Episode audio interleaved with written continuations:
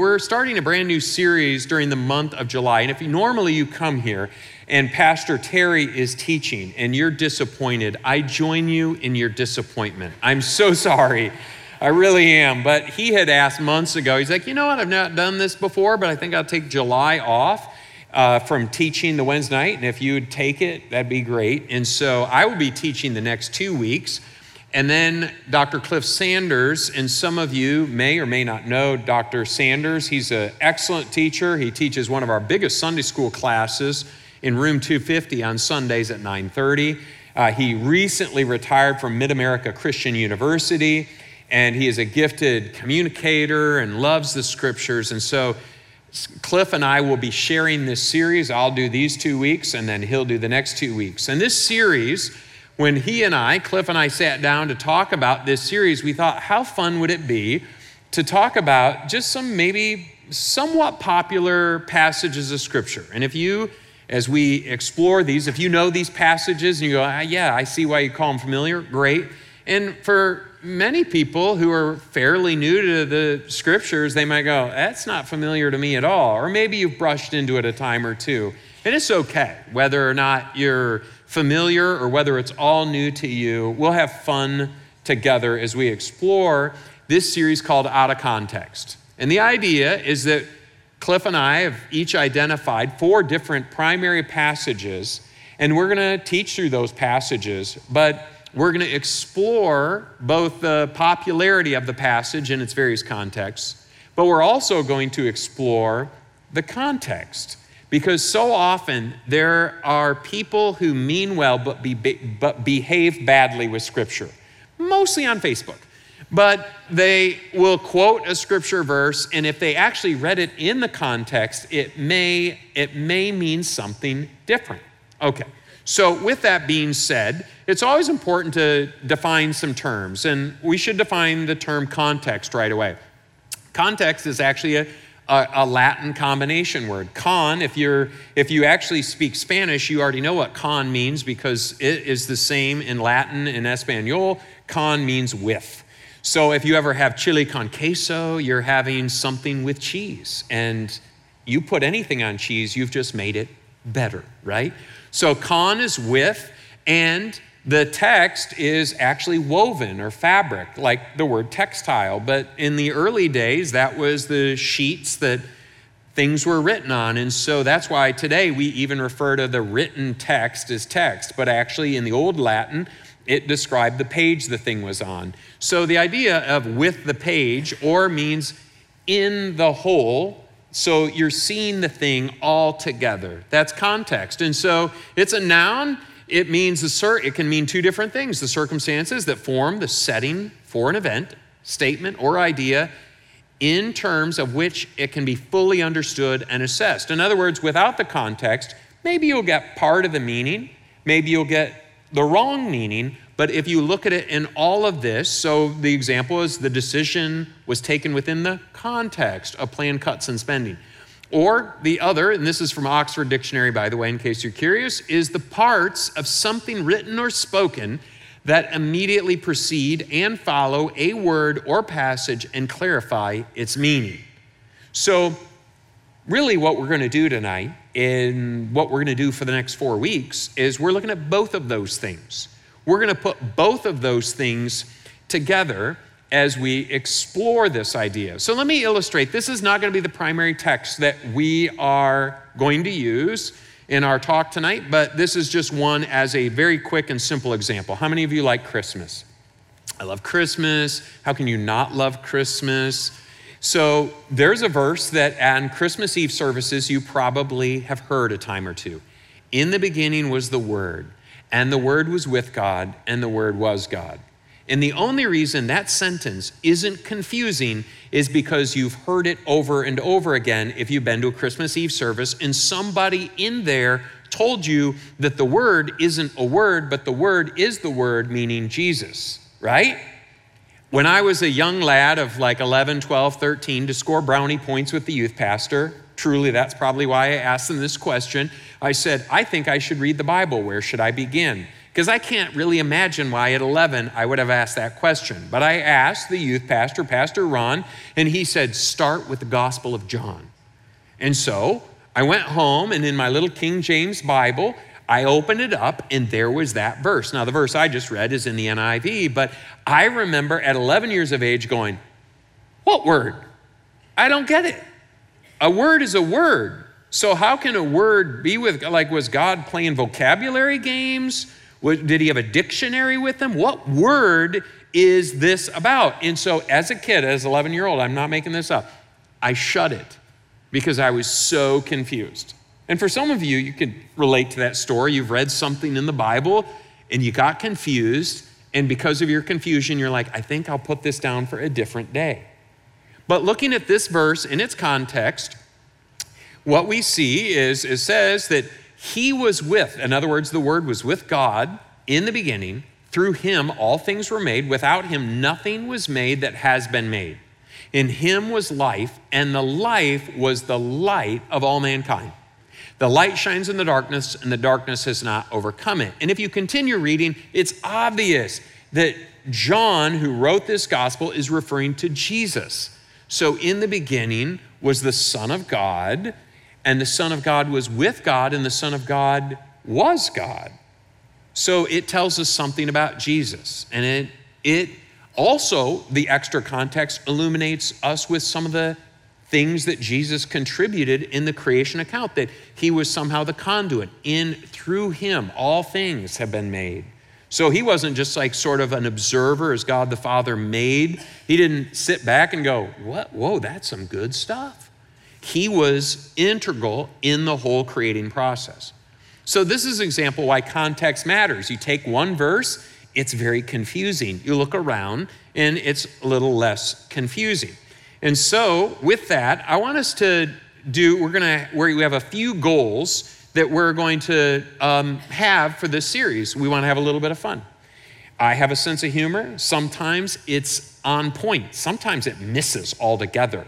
And only you will know at any given moment, whether it's fun or not fun. I think it's all fun.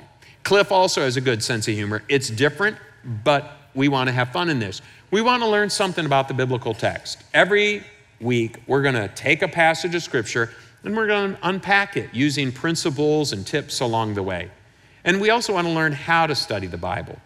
Not just how to read the Bible. I read the Bible not just because I'm a pastor, but because I follow God and that's a good habit for a follower of God to be in, is reading the Bible. Every day, my day starts with a cup of coffee, and I go through a Bible reading plan, so I read through the whole Bible in any given year. Now, I'm not showing off, I'm just sharing that's my personal habit. It took me years to get to the point where I really enjoy that process. I will be honest, there were years where I'm like, I'm doing this because someone told me I should but I do it because I enjoy it now. But I don't always study what I read. Sometimes I just read it and let it flow through. But we're going to talk about how to study the biblical text. And then what we want to do for all of us watching online in this room is increase your comfort and confidence with the Bible. Because most of us, if we were honest and nobody was listening in, we'd go, I, I, get into this thing and I'm a little uncomfortable with how things are laid out or what to make of this. And so we're not going to answer every question. This isn't comprehensive, but in the process, you'll come away with a few tips and tools. So, are we ready to begin with this? All right, let's do it. Show of hands, how many of you been to a wedding? A wedding at some point should be every hand. If you're online, raise your hand. All of us have been inflicted with a wedding. I mean, sorry, we've all been present at a wedding before. Sometimes we've been inflicted by a wedding, right? Sometimes you've gone and you're like, I don't even like them. I'm not even sure why I'm there. And uh, sometimes you're like, I love them, and I still don't want to be here. And sometimes you're at the ceremony and you're like, you know, everyone's crying because it's probably not going to last, you know. There's all kinds of reasons we show up at weddings, but at weddings, they're one of the chief abusers of the Bible. At a wedding, there are many, many, many, many, many times where a Bible verse sounded good to the bride or the groom or the mom of the bride, and it gets chosen and there are moments, if you know more about the verse, there's a little cringe. And so the verse that we're going to explore is a verse that some of you This might even be a life verse. So I don't want to offend. We're going to explore this together. This verse sometimes gets read at weddings. It's Jeremiah 29 11. And every now and then you get the bonus extra verses with it. And it goes like this For I know the plans I have for you, declares the Lord. Plans to prosper you and not to harm you, plans to give you a hope and a future. Then you will call on me and come and pray with me, and I'll listen to you. And you will seek me and find me. And when you seek me with all, you will find me when you seek me with all your heart. And can't you see why that's a beautiful verse to read at a wedding? I mean, the Lord says, I know the plans I have for you. And today at your wedding is one of the plans. And they're good plans, they are to prosper you. And I love the idea of prosperity. I don't love the idea of austerity. If you have a choice between being austere or prosperous, you will choose prosperous unless you have some sort of emotional issue, right? Because prosperity sounds fantastic. I mean, that verse wouldn't be read at a wedding if it said, I know the plans I have for you, and times are going to be tough.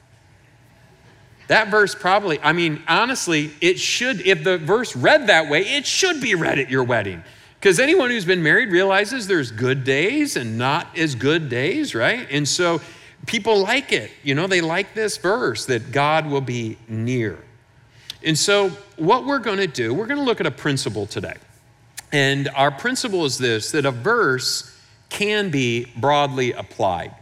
Meaning, when you get to the point where you're applying a Bible passage or section, you can apply it to many different relationships, many different contexts.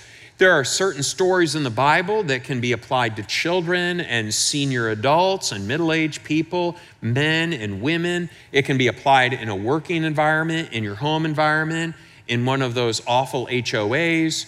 I only say that because I served on a board once, and that's why I left Kentucky and moved to California just to get away from the HOA. And so my therapist tells me that eventually I'll have worked through that issue. But you should not broadly interpret the passage. Now, catch the difference here. When you're reading the Bible, there is an interpretation of the Bible, one interpretation of the Bible. But when you get to the application, it can be applied to many, many, many things, many spaces. And so the interpretation is narrowed to the author's intent or the author's purpose. It's narrowed to the original, what the original readers understood. All the Bible is written by a person. There's many different contributing authors to the Bible. But that author had a purpose, a calling, was moved by the Spirit to write something for a particular reason. And then the people that read that, they had an understanding of that. And there all takes place in a historical time period and a geographical time period, as well as the general genre of the book. All of these contribute to the interpretation of the passage. So again, for I know the plans I have for you, says the Lord, mm, plans that will prosper and not harm you. And so as we explore this, let's look at the first tip. And the first tip is that if you want to understand what the context of a verse is, particularly this verse, it's very helpful to read the verses around that. In other words, you might read the prior or the following verses, you might read a whole chapter. If you have time, it's always recommended to read the whole book. Now, some books, like Isaiah, very long. Jeremiah, long. Some books, like Jude, very short. So sometimes it's easy to read the whole book, and sometimes it's a commitment to read the whole book, but it's always good to read the whole book. And so if we do this, if we take this tip into account, we now are familiar with this passage of all these wonderful things the Lord says. And so here's the prior verses starting just at the beginning of chapter 29. This is the text of the letter that the prophet Jeremiah sent from Jerusalem to the surviving elders among the exiles into the priests, the prophets, and all the other people Nebuchadnezzar had carried away into exile from Jerusalem to Babylon. That's a mouthful. It's dear friends who are in Babylon after Nebuchadnezzar hauled you away into exile. And here's the historical time period. This was after King Jehoiakim and the queen mother, Jehoiakim's mom, the court officials, and the leaders of Judah and Jerusalem, the skilled workers, artisans, basically anyone who had a skill set, they also were deported. And he, Jeremiah, entrusted this letter to Elsa, son of Shaphan, and to Gemara and a bunch of other names in here too. And I want to pause for a minute. I, am in enough Bible studies or been enough classes when people start to read Bible names in cities and they're like, oh, I don't know if I'm saying this right. I want to comfort everyone. No one is saying the name right. Nobody living today knows how to say any of these names. So give it your best shot. It's good enough. Language migrates over time. All you have to do is hear a recording in English from the United States from 60, 70 years ago, and you realize we don't sound like that anymore. We sound different today. In 60, 70 years from now, it'll be different yet. So, nobody living is going to fact check you. And if anyone corrects your pronunciation, just give them a look. Just kind of like, oh, please, how would you know? It's very Christian to approach people in a Bible study that way. And so, uh, so then he goes on. He says, "This is what the all, the Lord Almighty, the God of Israel, says to those I carried away to the into exile from Jerusalem to Babylon." And here he goes: Build your houses and settle down. Quit living out of your suitcases. In other words, plant gardens, eat what they produce. You're going to be here for a while. Marry and have sons and daughters. Don't wait. Find wives for your sons and give your daughters in marriage so that they too may have sons and daughters because you need some grandkids to look after you. Increase in number there, don't, don't decrease. Also, seek the peace and the prosperity of the city. Babylon, who just torched your city, pray for their peace and prosperity so you will prosper too. Yes, this is what the Lord Almighty, the God of Israel, says Do not let do not let the prophets and diviners among you, because in every community, there's always religious people who will tell you what you want to hear. Sometimes they'll do it for money, and sometimes they'll do it because they want to be popular, and sometimes they'll do it just because they're corrupt. There's always, always people out there that will tell you and tickle your ear. And Jeremiah in his day was no different. He said, There's people there who are telling you you're going to end up, keep your suitcases because you're coming back. Guess what? That's not happening. Do not let them deceive you. Do not listen to the do not listen to the dreams you encourage them to have. So like the people are like, "Hey, hey, hey um minister, tell me again how everything is going to be okay." And then the minister would be like, "Yeah, okay, I'll tell you everything's going to be okay." And Jeremiah's like, "Don't don't even put that on those people. I have not sent them, declares the Lord. This is what the Lord says, when 70 years are completed for Babylon, I'll come whoa, in seven decades, 70 years. So, this is why it's important for your kids to get married and have grandkids because you're going to be buried there. Pick out, you know, do your funeral arrangements now, he says. And I will, after 70 years, I'll come to you and fulfill my good promise to bring you back to this place.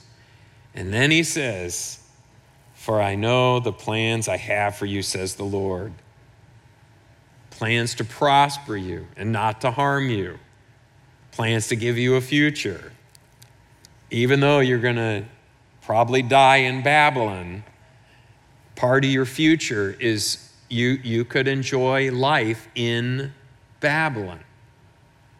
Now, this is a profoundly comforting passage when we read it in its context.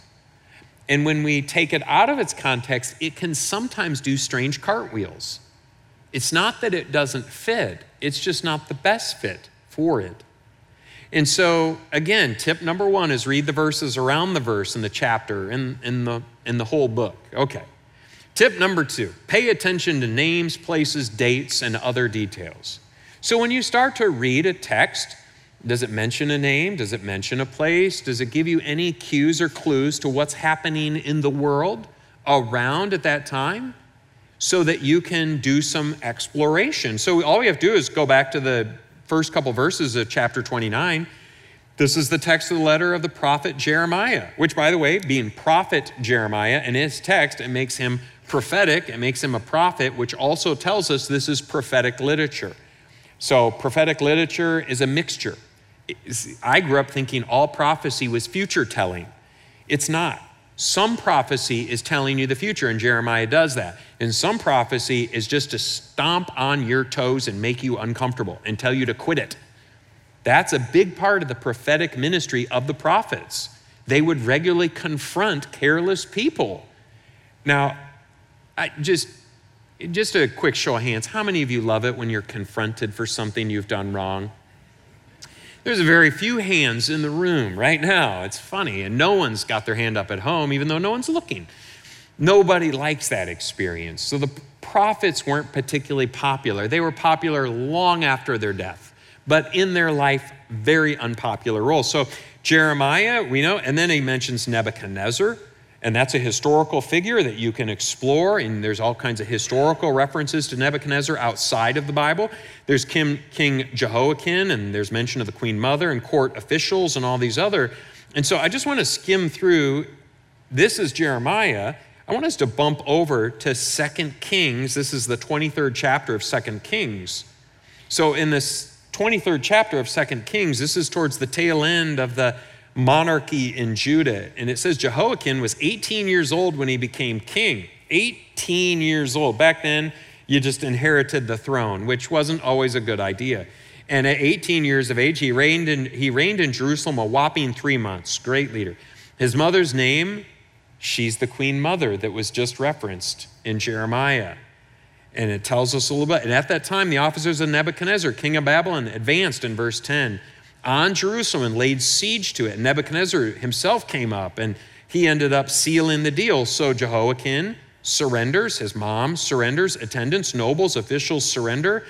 And so it says that in the eighth year of the reign of King of Babylon, he's less than a decade into his reign, he took Jehoiakim prisoner and a bunch of other things from the temple and the royal palace, and he carried off all these people the skilled workers, artisans, 10,000 people uh, a total of 10,000 people. Only the poorest people were left. And so Nebuchadnezzar took Jehoiakim captive to Babylonia. He also took from Jerusalem all the king, the king's mother, the, the queen mother, and his wives and officials and all these other people. And so what we learn is that Jehoiakim is, and if you look and continue reading, he's the next to the last king of Judah and he is carted off. And so Jeremiah, by referencing Jehoiakim, tells us both time, he tells us some place issues.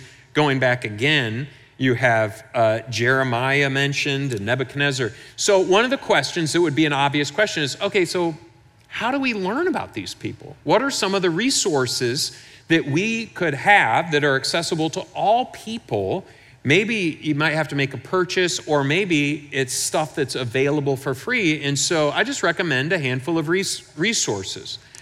It, these are just some things that, um, some of which come very cheaply Bible dictionaries and Bible handbooks. You can get them on eBay for five bucks used. You can sometimes go into a used bookstore, like the Salvation Army has a large section of used books, and you can find some of these things. Halley's Bible Handbook and it'll tell you little snippets about these people. It's not exhaustive, but it's pretty good stuff. Bible dictionaries as well will explain some of the terms that are being used or some of the places that are being used. There's Bible commentaries. Those commentaries range from something anyone could use to more complex and require maybe some understanding of the old languages. They range in price from 5 bucks to 150 to 200 dollars each.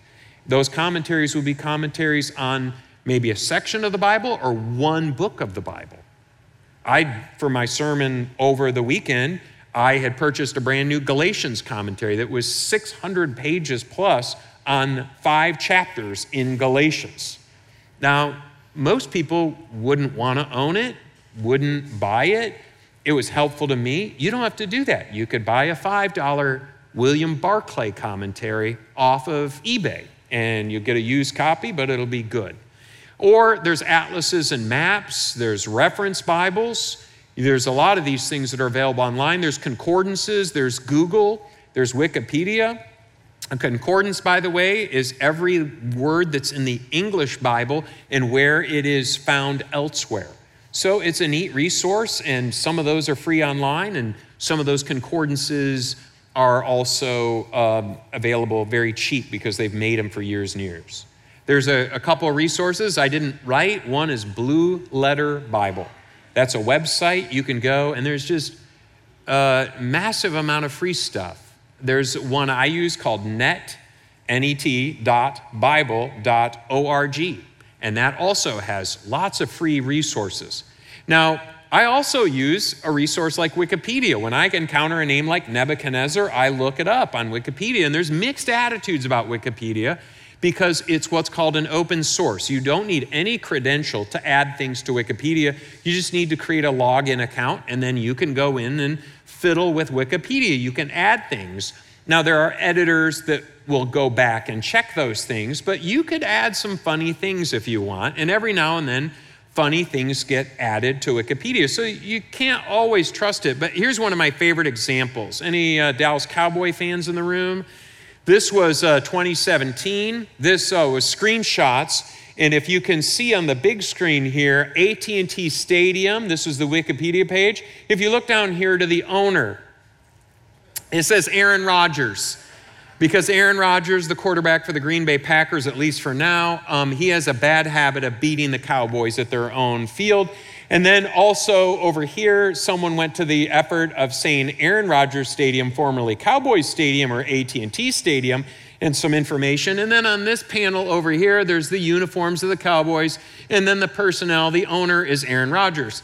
So this is just illustrative of that you can't always take Wikipedia at its face value. You have to kind of check these things out, but it is a good source and it's a, it's a free resource available to you. So just keep that under advisement. All right, so I mentioned that you also want to look at geography and place. And there's many maps that you can find online. This is from a program I purchased years ago called Logos, L O G O S.com. But this gives us a little snapshot of the region. Modern day Israel, you can see where Jerusalem is, you can see where Egypt is. The space in between is just desert. So nobody went across that desert or they would die. So what they would do is they would go up, you follow the colorful trail here, they would go up in the Tigris Euphrates River Valley. And so what this is, is this is a historical timeline of Nebuchadnezzar. So Nebuchadnezzar is the son of a guy named Nabopolassar. Nabopolassar rebels against the Assyrian Empire. The Assyrian Empire is starting to fracture and fall apart. Empires rise and fall based upon the strength of their leadership. And so what happens is that the leadership of Assyria, which is kind of that um, peach colored region, Assyria begins to falter. And Nabopolassar is amongst the many who rebel within. We don't know much about Nabopolassar we don't know if he was from Babylon. We don't know if he was from Chaldea or we do not know. But what we do know is he was pretty good at organizing people, and he had a very talented son named Nebuchadnezzar. And Nebuchadnezzar was even more talented than the old man. Nebuchadnezzar was a great warrior. And as a young man, he finds himself in Carchemish. In Carchemish, you can see it flagged. It's almost towards the very top here. And Nebuchadnezzar ends up here. Dad's down in Babylon ruling, and Nebuchadnezzar's up in Carchemish because the Egyptians, as the Assyrian Empire begins to falter, they think it's a good time to grab some land. Maybe we can help the Assyrians, is why Pharaoh Necho went up there, but really it was probably to gain a control over that remnant of the Assyrian Empire. And so, Nebuch- uh, so Pharaoh ends up in Carchemish, and Nebuchadnezzar ends up in Carchemish, and Nebuchadnezzar cleans Pharaoh's clock, wipes him out, wipes out his soldiers. Nebuchadnezzar, tail between the legs, begins to wander back to Egypt. Now, there is a verse that talks about the way to the battle. And this is in 2 Kings 23. It says, While Josiah was king, Pharaoh Necho, king of Egypt, went up to the Euphrates River to Carchemish. It doesn't say Carchemish, but we know it because that's where Carchemish was, and that's where the battle ends up, to help the king of Assyria. To help the king of Assyria. King Josiah marched out, and Josiah, this is kind of a sad story. Josiah is like the last great king. He's a godly guy, he's a good guy, and Josiah, we don't know why, goes out and says, Hey, Pharaoh, get off my land, go back to where you were. And Necho says, Leave me alone, I'm not fighting with you. But Josiah insists, and Josiah ends up killed at Megiddo, which is also, if we go back to the map, over here. You can kind of see it Megiddo. And so Josiah dies, he ends up back in Jerusalem. Pharaoh continues on, he ends up getting defeated. He comes down back to Egypt, and on his trail is part of the Babylonian army. Nebuchadnezzar goes home because dad dies a few weeks after the battle, and he secures control. And so, for the next handful of years, he's making a foray into what's called the, the, the Levant, or we would think of as the Holy Land, which is Syria and Jordan and Lebanon and modern day Israel. And so, eventually, there's this kind of tug of war, and the kings of Jerusalem don't exactly know which side to go with. Egypt's closest, Babylon seems to be more powerful, and they at first are a vassal state of Babylon, and they're paying tribute to Babylon. And then they decide, hey, they're so far away, let's, let's refocus on Egypt. Bad move. Egypt never really regains a powerful footing again. So when they decide to bet on Egypt, Nebuchadnezzar comes in, his forces tear down the wall of Jerusalem, they tear down the palace, they tear down the temple, they break up all the temple artifacts and ship them back to Babylon. That's probably when Daniel ends up exported back to Babylon, as well as King Jehoiakim and all these other folks as well. And so, with that in mind, on the heels of all that, I know the plans I have for you, says the Lord. And I just want you to feel the, the emotion, the, the, the moment for these folks. Consider yourself amongst the, the group of people that were in Jerusalem, the holy city, and your general attitude was hey, we got the temple, it's our lucky rabbit's foot. As long as the temple's here, we're safe. God's going to protect his temple as long as we're close to the temple. And instead, young men are slaughtered in the temple. And so your world's turned upside down, it's destroyed.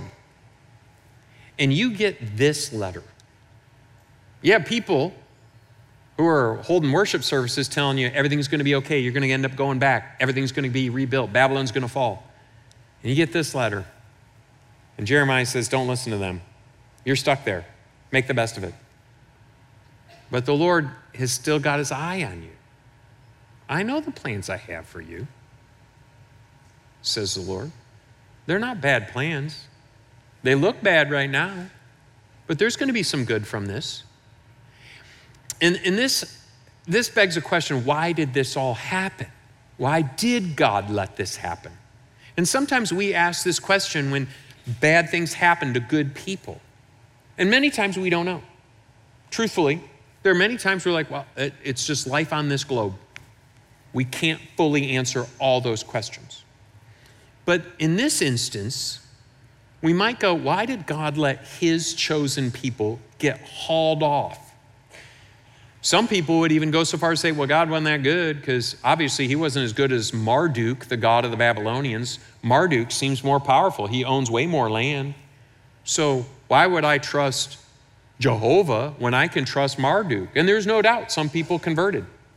There were people of Judah that got to Babylon and they're like, you know, not only for um, political purposes or business purposes, but quite honestly, I don't, I'm not trusting Jehovah anymore. Might as well sign up for Marduk, not to be confused with Marmaduke, the cartoon of a big dog. And I know I only bring that up because half of you were thinking of it. Half of you are too young to know who Marmaduke is, but you know. Now you know. And so this is a tip that would be very helpful. As you approach Scripture, let the Bible interpret the Bible. In other words, when possible, use other parts of Scripture to help you understand the parts that are a little confusing. Can't always do that, but there are many times where you can. You can get into a part and you can go, now, why did this happen this way? Why did God let the people get carted away like this? And this is an instance, going back to the idea of using a reference Bible.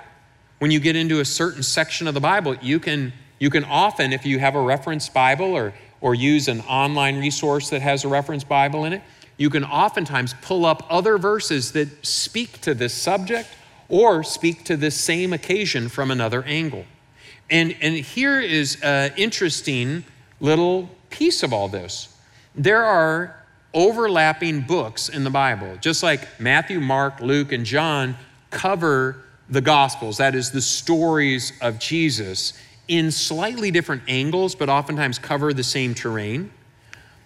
Well, there's two books or four books in the Old Testament that do this as well. First and Second Kings and First and Second Chronicles. First and Second Kings are historical. First and Second Chronicles are historical with commentary. So the Chronicles, whoever was the chronicler, some think it was Ezra. We don't know for certain, doesn't identify himself. But in, in Second Chronicles, we have a bit of an explanation for why God allowed this to happen. It says this this is uh, chapter 36, starting with verse 15. The Lord, the God of their ancestors, this is explaining why all this happened, sent word to them through his messengers or his prophets again and again, because he had pity on his people and on his dwelling place. But they mocked God's messengers. They despised his words and they scoffed at his prophets until the wrath of God was aroused against his people, and there was no more remedy. He brought up against them the king, uh, the king of the, ba- of the Babylonians, who killed their young men with the sword in the sanctuary. See, they thought that sanctuary was going to protect them. They went in there and thought, surely like there'll be some sort of like laser from heaven or from the temple. So if we're backed up to the sanctuary, we're going to be okay. And God is not your lucky rabbit's foot. There isn't some sort of device, whether it's a cross or whatever, there isn't some lucky rabbit's foot that you can put your faith in. You can't put your faith in a building, you can't put your faith in an image, you put your faith in God. And so they back up into the temple and it doesn't work out for them. They're killed there. The, uh, he, and he didn't spare the young men or young women, the elderly or the infirm. God gave them all into the hands of Nebuchadnezzar. He carried to Babylon all the articles from the temple of God, both large and small, and the treasures of the Lord's temple and the treasures of the king and his officials. They set fire to God's temple and they broke down the wall of Jerusalem. They burned all the palaces and destroyed everything of value there. He carried into Babylon the or into exile, exile to Babylon the remnant who escaped from the sword and they became servants to him and his successors until the kingdom of Persia came to power. The land enjoyed its Sabbath rest all the time of its desolation, it rested until the 70 years were complete in fulfillment of the word of the Lord spoken by Jeremiah. And so, um, what's happening here is that Chronicles is like a commentary on that historical event. Now, I want you to imagine just go back a, a, just a bit here. It said the Lord, the God of their ancestors, sent word to them through his messengers again and again. Imagine you, you meet a family and they're in need, and uh, you have an abundance. And so you feel joy in sharing your abundance with the family, cover their rent, provide food. And you're glad to do it and you like these people. You like being with them. But something weird happens and, and they avoid you and uh, they don't return your phone call or your emails or your text messages. And after a while, um, when you drive by the house you rented them, hoping to catch them out in the yard, you see like there's just an old car up on blocks in the front yard. Everything's unkempt you know, the shutter's sort of fallen down, there's a broken window. Everything just looks terrible. And you you're paying the bills for this, and it looks awful. And so um, you don't want to make it awkward, so you, you have some mutual friends and you send, you send the friend over to kind of just check in on them, and they're blown off and they're treated poorly. Do you keep paying? Do you keep footing the bill for that? Do you feel good about your generosity?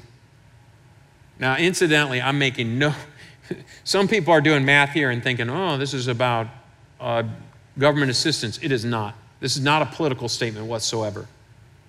Trying to draw a personal connection where, where you find yourself in a role called patron in the best of sense.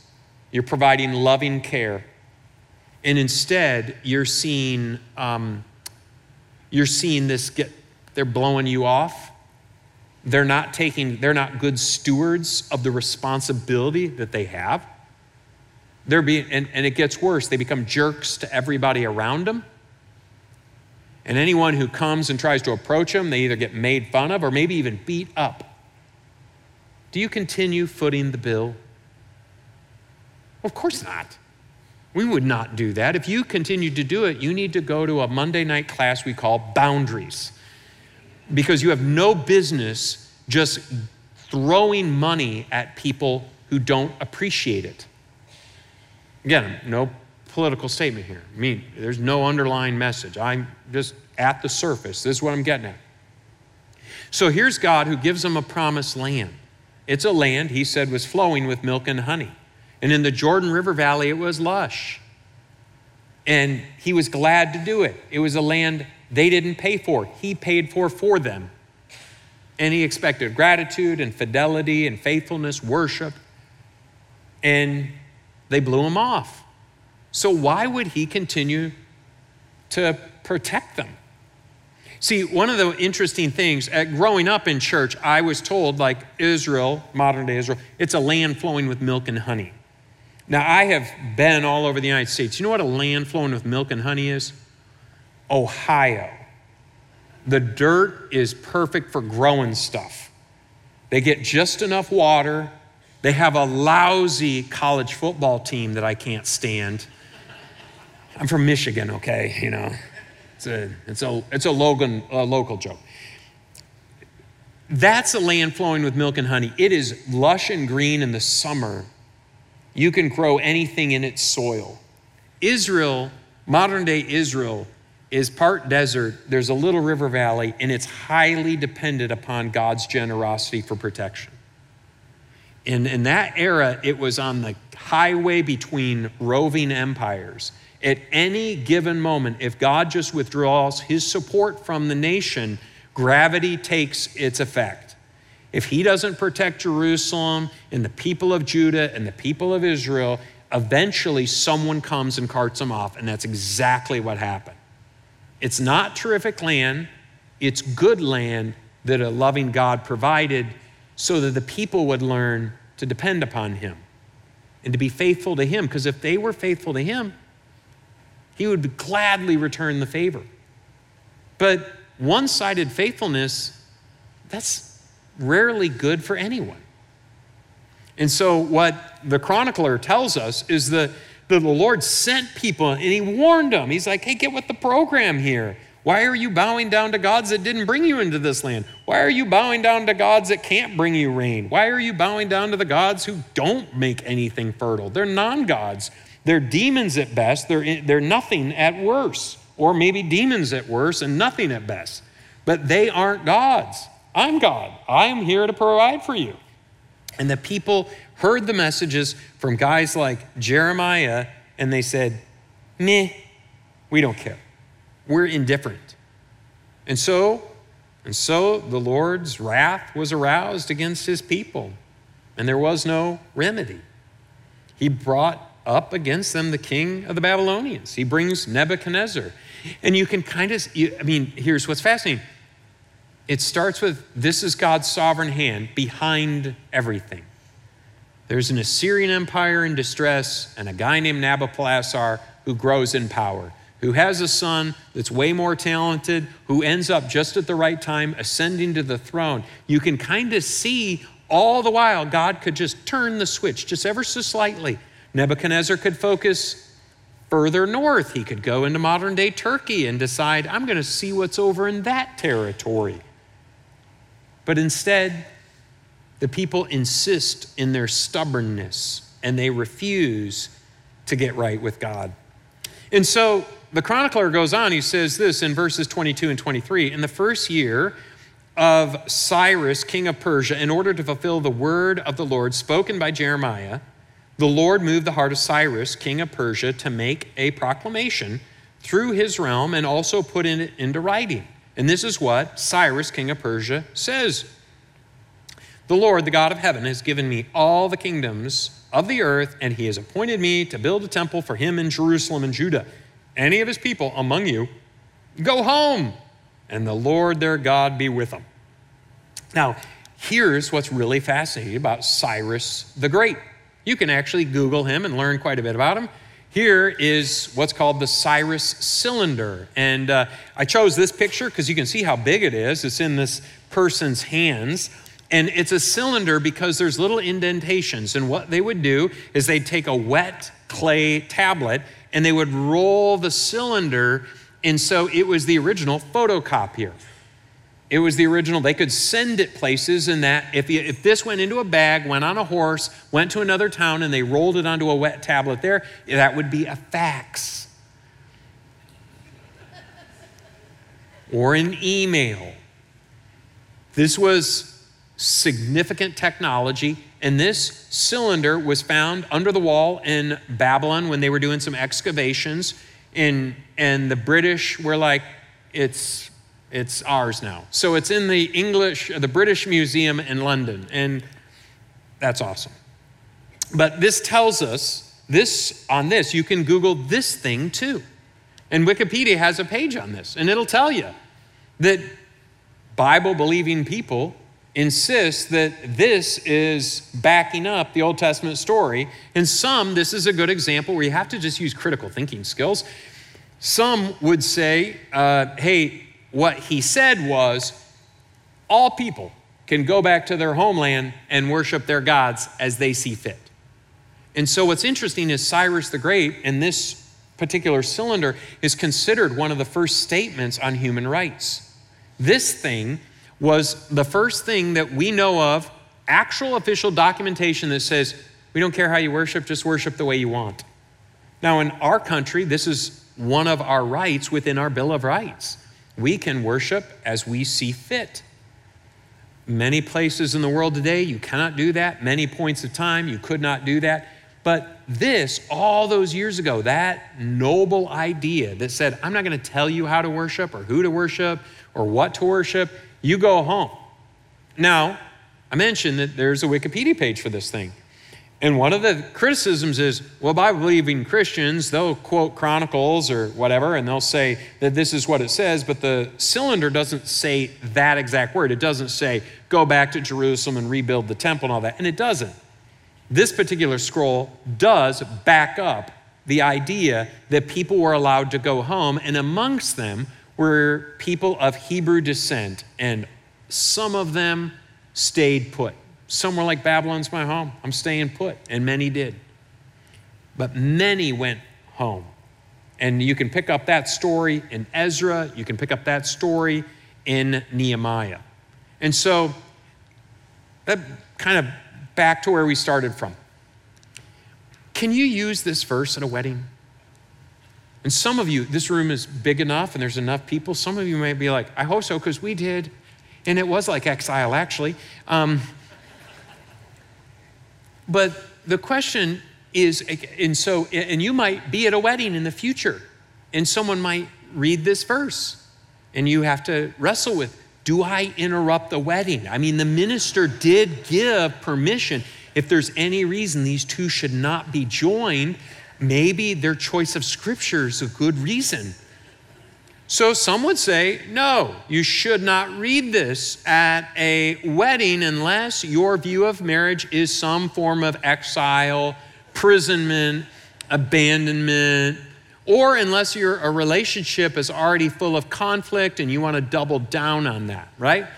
And some people will joke about it. I've made the joke. Uh, tonight I made the joke. Like, yeah, if your wedding is like sort of like you've gone off into exile or the wilderness, yeah, it's perfect. So some would say no, but actually some would say, well, if you interpret it correctly, then you could broadly apply it. So, how do we interpret it? Well, there's a simple way of interpreting it. Even when it looks like other people are in control, God's in control. That's kind of the general gist of that chapter. Even when it looks like everything's flying out of control, even when it looks like trouble is, is staring you in the face, there is a sovereign God, and He, and now His plans, just to be clear, the interpretation is for those people in that time, they're not for us. But this is where the Bible is this marvelous book because we can't interpret it exactly word for word as those people in Babylon did all those years ago. But we can apply it, can't we? And so we can look at it and say, God, in his good and sovereign hand, had a redemptive purpose for those people in that place. And I trust that he has that for me too. And so others would say, yeah, you can if you understand that regardless of circumstances, God's in control. It isn't my boss, it isn't the employer, it isn't the economy, it's not the political world. And God's redemptive purposes can turn anything good. There's other applications you can make. You can make applications outside of a wedding to this verse of, hey, regardless of what nation you live in, whether it's the United States or whether it's China, you could say, Lord, help, help my nation prosper so I prosper. Help, uh, help our leaders make wise decisions.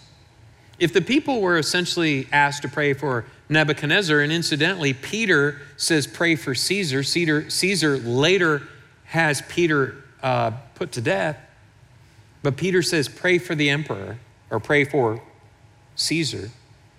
Then what this reminds us of is that God's always at work behind the scenes. Sometimes it's right in front of us, and sometimes it's behind the scenes. And so we land the plane where we took off, and the principle's this is that a, a verse can be broadly applied, but you should interpret it narrowly. You should find out what that verse meant to that writer, to those people in that historical period of time, in their geography, within the genre of that literature, and understand that first. And then from it, you can make all kinds of applications. Well, I'm grateful for your attention and the time that you've given. And this week, or this, uh, this next week, we'll, we'll hit another verse, and I won't tell you what it is. You're just going to have to come back next week and find out. Would you just stand? And I'm going to close this in prayer, and then we'll be dismissed. Lord, thanks for this fine group of people right here and online. Thanks for the opportunity you've given us to open up the Bible and learn a little. And hopefully, we've had fun in the process and we've come away feeling a bit stronger and more confident that you have equipped us and given us some tools so we can really understand what you have written for us. And so, help us hear it, help us understand it, absorb it, most of all, help us live it. We pray it all in Jesus' name. And everyone said, Amen. Have a great night.